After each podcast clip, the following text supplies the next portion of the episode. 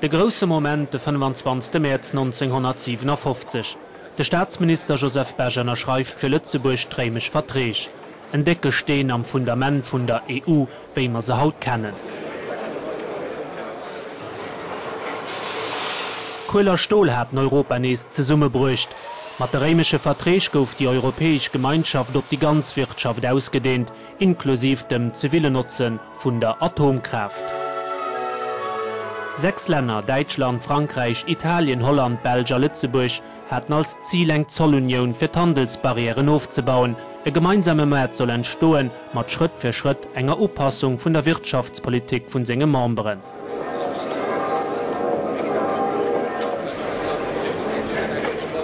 Dat war der 25. März 1957 um Kapitol zu Romen erschriwe gouf, zählt den Experen als mat dat bestwer un internationale Vertreg jemals opgesät gouf.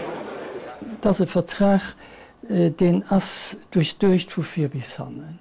Den hat eng Chlor Zielsetzung mir wëllen Lummel als Ufang vun enger späterer verdeefter Enigung, wenn man Ufenke mat enger Zollunion a mat enger Wirtschaftsunion.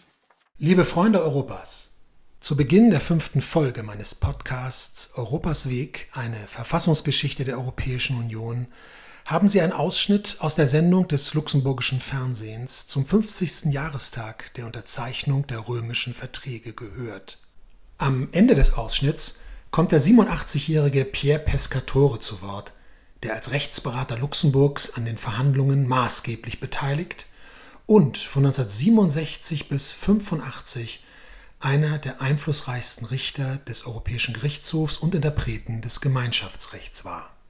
Die Unterzeichnung der römischen Verträge am 25. März 1957 markiert nur den Beginn und das Ende dieser Folge. In der Zwischenzeit werde ich mich nämlich den Jahren von 1954 bis 1957 zuwenden. Die Pläne für eine Verteidigungsgemeinschaft und politische Union waren gescheitert. Die Vertragsstaaten der Montanunion begannen über Alternativen nachzudenken. Der Misserfolg der Verteidigungsgemeinschaft war zwar durch den Beitritt der Bundesrepublik 1955 zur NATO rasch ausgeglichen worden, doch mit welchem neuen Ziel ließ sich das Scheitern der europäischen politischen Gemeinschaft ausgleichen? Mit welchem Ziel und mit welcher Methode sollten die nächsten Schritte unternommen werden? Unter den beteiligten Regierungen trat ein Dissens über die Methode für ein politisches Europa zutage. Mit Verteidigung und Sicherheit hatte es nicht geklappt, nunmehr Kultur und Bildung oder doch Wirtschaft und Energie. Sollte der supranationale Ansatz der Montanunion auf weitere Wirtschaftssektoren ausgedehnt werden, auf Verkehr, Energie und öffentliche Dienstleistungen, oder wäre ein alle Güter umfassender gemeinsamer Markt im Rahmen einer Zollunion das richtige Ziel? Für einen gemeinsamen Markt hatten sich die Niederlande in den Verhandlungen über die politische Gemeinschaft stark gemacht und erreicht, dass eine entsprechende Entwicklungsklausel in den Vertragsentwurf aufgenommen worden war. Nun kamen die niederländischen Vertreter auf den nach ihrem Außenminister Johann Bayen benannten Plan zurück. In Frankreich wurde vor allem die Frage diskutiert, wie die zivile Nutzung der, ich wage es kaum auszusprechen, vielversprechenden Atomenergie auch durch die Bundesrepublik institutionell eingehegt werden könnte. Man dachte dabei über eine Atomenergiegemeinschaft nach, in der das Eigentum an spaltbarem Material verwaltet und eine entsprechende Aufsicht über die kernwaffenfähigen Stoffe ausgeübt werden könnte. In der Bundesrepublik gab es Stimmen, angeführt vom Wirtschaftsminister Ludwig Erhard, die eine regional begrenzte Zollunion aus prinzipiellen Gründen ablehnten. Sie förderten stattdessen die Idee des freien Außenhandels in einem Weltmarkt im Bunde mit den USA unter dem Dach des allgemeinen Zoll- und Handelsabkommens GATT. Dagegen wiederum betonte Konrad Adenauer den Primat der politischen Einigung Europas. Er hatte dabei die Aussöhnung mit Frankreich und die zu stärkende Westbindung der Bundesrepublik im Blick.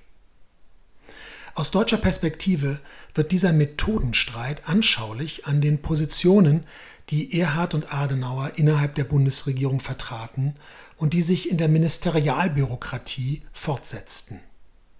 In einer Studie, die Erhard Mitte März 1955 an Adenauer übergab, setzte sich der Wirtschaftsminister mit dem Problem der Kooperation oder der Integration auseinander.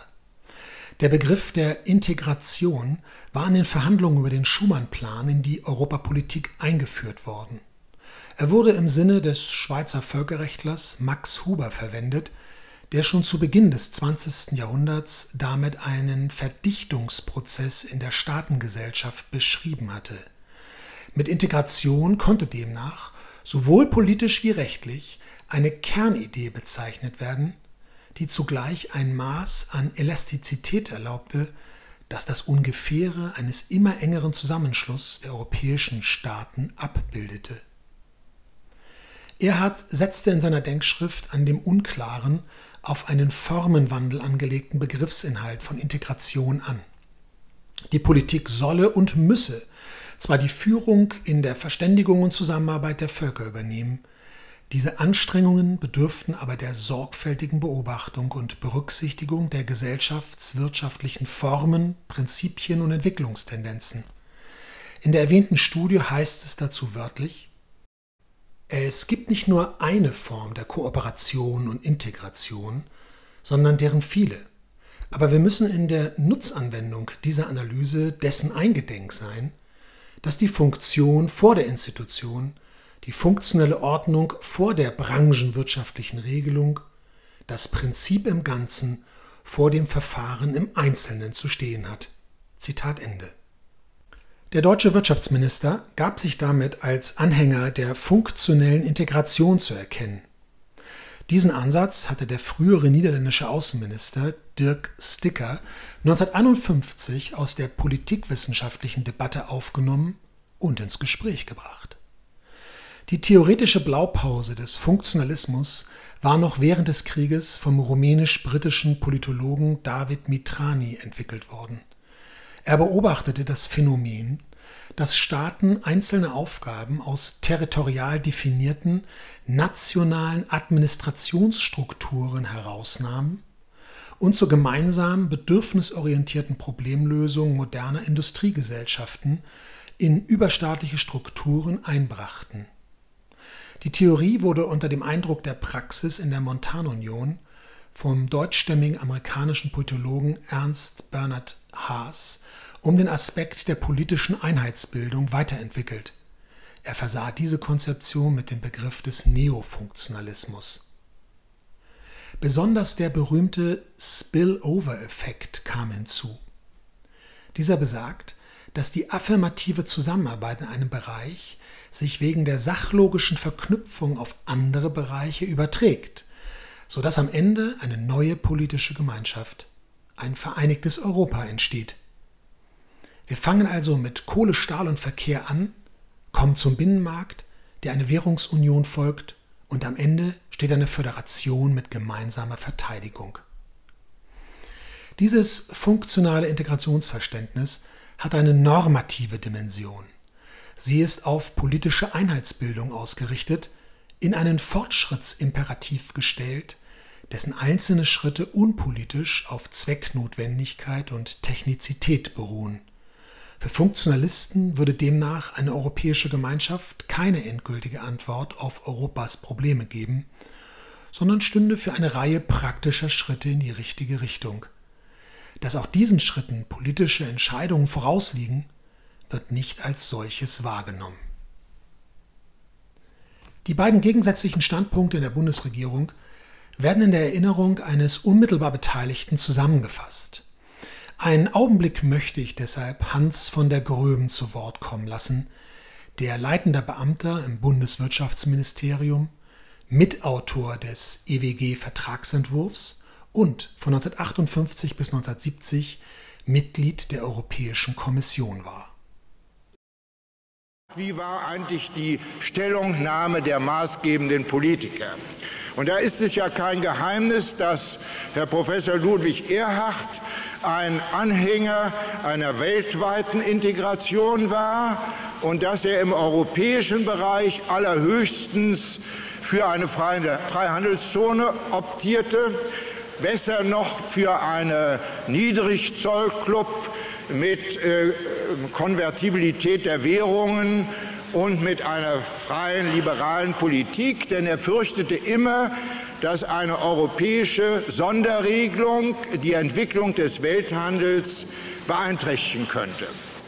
Während im Auswärtigen Amt und der Führung von Konrad Adenauer, der ja einen unmittelbaren Einfluss auf Walter Hallstein und Karl Friedrich Oppels ausübte und in einem täglichen oder jedenfalls sehr engen Kontakt mit diesen beiden Akteuren, die ja dann aufgetreten ist, stand, bestand kein Zweifel darüber, dass die Westintegration in einer möglichst weitgehenden Form, also auch institutionalisierten Form, weiter vorangetrieben werden sollte. Die Frage, wie das geschehen sollte, war für das Auswärtige Amt nicht so furchtbar wichtig, sondern sie, äh, und es wurde sehr stark das Schwergewicht auf den institutionellen Aspekt gelegt. Aber auch die Rechtswissenschaft hatte sich Mitte der 1950er Jahre noch zu sortieren und focht Positionskämpfe aus. Das illustrieren die beiden Rechtskongresse von Neapel 1955 und vor allem in Stresa am Lago Maggiore und in Mailand 1957. Im Wesentlichen ging es um die Frage, wie die Montanunion typologisch einzuordnen sei. Es standen sich zwei nationenübergreifende Lager gegenüber. Staatsrechtlich geprägte Juristen, die häufig auch in der hohen Behörde der Montanunion tätig waren, neigten dazu, die Funktionsweise der Gemeinschaft an staatsrechtlichen Vorbildern zu messen. Völkerrechtlich orientierte Juristen hingegen waren der Ansicht, dass die Montanunion ein klassisch zwischenstaatlicher Zusammenschluss von Staaten sei. Diese beiden Ausgangspunkte waren entscheidend für die Rückschlüsse, die daraus für die Anwendung des Montanvertrages in der Praxis, besonders für das Machtgefüge von Mitgliedstaaten und Gemeinschaft zu ziehen seien. Auf völkerrechtlicher Interpretationsgrundlage hätten die Befugnisse der Hohen Behörde beispielsweise eng ausgelegt werden müssen. Supranationalisten hingegen, die übrigens zumeist der jüngeren Juristengeneration angehörten, widersprachen. Die Hohe Behörde sollte die Maßnahmen ergreifen können, die die Ziele erforderten. Es kann deshalb nicht überraschen, dass die Rechtswissenschaftler auch intensiv darüber verhandelten, ob der neue Begriff supranational überhaupt eine dogmatische Bedeutung habe. Die später sehr verbreitete Sprechweise, dass die Gemeinschaften eine Organisation eigener Art, dass sie sui generis seien, hat in den Kongressen übrigens ihren Anfangsgrund. Die Kongresse waren damals für die Zukunft wichtig, weil sie den juristischen Rahmen für die beabsichtigte weitere Kooperation setzten. In der Rückschau zeigen die Debatten, wie früh sich grundsätzliche akademische Positionen auf der Grundlage unterschiedlicher Vorverständnisse formierten, die bis in die Gegenwart hineinreichen. Und dabei kann man heute gar nicht bestimmt sagen, dass die eine oder andere Seite falsch lag. Die Verträge und die persönlichen Standpunkte der Unterhändler boten Vertretenden beider Seiten Anknüpfungspunkte. Liebe Freunde Europas, der Zeitraum von 1954 bis 1957 wird von integrationsfreundlicher Seite auch als Zeit der europäischen Wiederbelebung, der Relance européenne genannt. Diese Relance erhielt im Juni 1955 einen entscheidenden Impuls durch ein Treffen der Außenminister der sechs Staaten der Montanunion. Auf dem Weg dorthin hatte die Bundesregierung zunächst ihren internen Konflikt zwischen den Lagern Adenauers und Erhards zu lösen, um eine deutsche Verhandlungsposition bilden zu können. Hören wir noch einmal dem Zeitzeugen Hans von der Gröben zu, der an der Konfliktlösung beteiligt war. Vor dieser Situation stehend äh, war nun die Aufgabe der hohen Beamten, zu denen ich damals gehörte, äh, den Versuch zu machen, eine Kombination herbeizuführen zwischen dem mehr institutionellen Aspekt und dem mehr funktionalen Aspekt, wie wir es nannten. Es galt nun, die Politiker äh, zu überzeugen. Dazu hat Herr Professor Müller-Armack, den ich doch hier auch ausdrücklich noch mal erwähnen möchte, die Hand gereicht. Er war äh, Wissenschaftler und damals Staatssekretär im Bundeswirtschaftsministerium und hatte ein Landhaus in Eicherscheid. Dort haben sich alle maßgebenden Leute versammelt. Erhard, Brentano, Etzel und ähm, äh, Hallstein war in Asien, war nicht dabei und äh, auf der Beamtenebene äh, Herr Ministerialdirektor Rust, Herr Regul und ich. Ich habe dann unser Konzept, das eine Verbindung zwischen funktionaler und äh, institutioneller Integration war, vorgetragen. Das stieß zunächst mal auf starken Widerspruch von Herrn Erhard, also meinem eigenen Minister. Sie können sich denken, dass meine Position nicht so ganz einfach war. Ähm, es gelang uns dann aber, Erhard doch auf unsere Linie zu bringen. Und äh, Erhard, und zwar äh, sagte Erhard zu mir, aber Herr von der Gröben, das geht doch alles nicht im GATT. Darauf sagte ich, Herr Minister, wir haben den Artikel 24 im GATT. Der sieht eine Freihandelszone oder eine Zollunion vor. Wir können also einen gemeinsamen Markt durchaus mit den Vorschriften des GATT äh, vereinbaren. Darauf hat Erhard zwar nicht zugestimmt, äh, sah aber, dass die politische Linie in diese Richtung laufen würde und hat uns plein pouvoir gegeben für die Verfassung des deutschen Memorandums für Messina. Dem Außenministertreffen im Juni 1955, das als Messina-Konferenz bekannt geworden ist, lag ein Dokument zugrunde, das die Außenminister der Benelux-Staaten verfasst hatten. Es umfasste sowohl das Ziel der Gesamtintegration in Form des gemeinsamen Marktes, als auch das Ziel der Teilintegration in Form eines auf die Atomkraft bezogenen Zusammenschlusses und weiterer Aufgaben für die Montanunion. Das Schlusskommuniqué der Außenminister brachte dann den Kompromiss, der die weitere Integration prägte, deutlich zum Ausdruck. Zitat Die Regierungen der Bundesrepublik Deutschland, Belgiens, Frankreichs, Italiens, Luxemburgs und der Niederlande halten den Augenblick für gekommen, einen neuen Abschnitt auf dem Wege zum Aufbau Europas in Angriff zu nehmen. Sie sind der Meinung, dass dies zunächst auf wirtschaftlichem Gebiet geschehen muss, Sie sind der Ansicht, dass auf dem Weg zur Schaffung eines geeinten Europa weitergegangen werden muss durch Entwicklung gemeinsamer Institutionen, durch fortschreitende Verschmelzung der Nationalwirtschaften, durch Errichtung eines gemeinsamen Marktes und durch fortschreitende Harmonisierung ihrer Sozialpolitik. Zitat Ende. Die Außenminister beauftragten einen gemeinsamen Regierungsausschuss aus Beamten und Sachverständigen damit, einen Bericht vorzulegen, wie das Vorhaben rechtlich umgesetzt werden könnte. Die Leitung des Ausschusses erhielt, Sie kennen diesen Herrn bereits, der Belgier Paul-Henri Spark. Zu jenem Zeitpunkt war er Präsident der Parlamentarischen Versammlung der Montanunion. Noch als belgischer Außenminister hatte er zum Jahreswechsel 1954-55 bei seinen Amtskollegen für eine Kompetenzausweitung der Montanunion und eine neue Organisation zur gemeinsamen Entwicklung der Atomenergie geworben. Ihm trauten die Minister zu, als politischer Mensch und Europäer den Plan trotz der technischen Probleme durchzusetzen. Das Ergebnis der Ausschussberatungen ist als Spark-Bericht bekannt geworden. Er war im Wesentlichen von Hans von der Gröben und auf französischer Seite vom Ökonomen und Monet-Vertrauten Pierre Ury entworfen worden. Die Außenminister erhielten das 151 Seiten starke Dokument am 21. April 1956, das eines der wichtigsten Quellen für die frühe Verfassungsgeschichte der EU ist. Der Spark-Bericht vermaß die Problemlage und enthielt, so der Anspruch, Zitat, ein geschlossenes Ganzes, in dem die Lösungen für die einzelnen Probleme aufeinander abgestimmt sind und sich damit gegenseitig ergänzen. Zitat Ende. In dem Bericht wurde ein gemeinsamer Markt auf der Grundlage einer Zollunion und einer marktwirtschaftlichen Ordnung vorgeschlagen.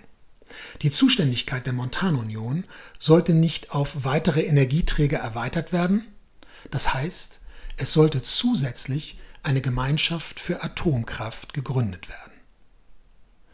Die Außenminister stimmten dem Bericht zu und eröffneten damit die Regierungsverhandlungen. Zu diesem Zeitpunkt hatte sich das Vereinigte Königreich bereits aus den Beratungen, an denen es beteiligt war, zurückgezogen. Das Vereinigte Königreich unternahm 1956 noch einen Versuch, die institutionelle Verfestigung der europäischen Einigung in seinem Sinn zu beeinflussen. Als es im Rahmen der Organisation für wirtschaftliche Zusammenarbeit in Europa vorschlug, eine große Freihandelszone zu schaffen. Dieser Vorschlag wurde 1960 unter anderen Bedingungen, nämlich als Gegenmodell zur Zollunion umgesetzt. UK gründete daraufhin zusammen mit Dänemark, Norwegen, Österreich, Portugal, Schweden und der Schweiz die europäische Freihandelszone EFTA. Auf einer Regierungskonferenz sollte der SPARC-Bericht in eine völkervertragliche Form gebracht werden.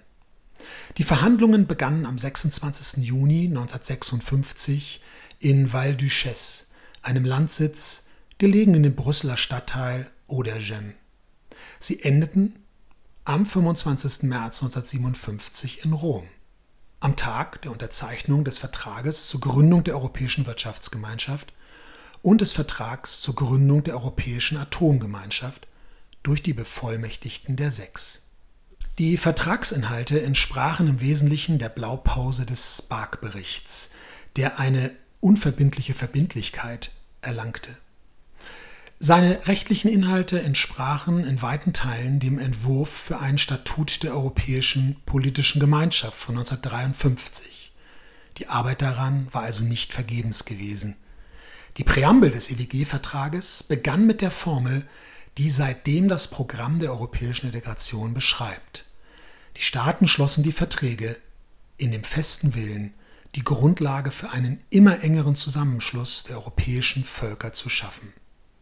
In der sympathischen, offenen Formel von der Schaffung eines geeinten Europas fassten die Beteiligten aber auch ihren fortbestehenden Dissens zusammen. Der Methodenstreit war nicht entschieden.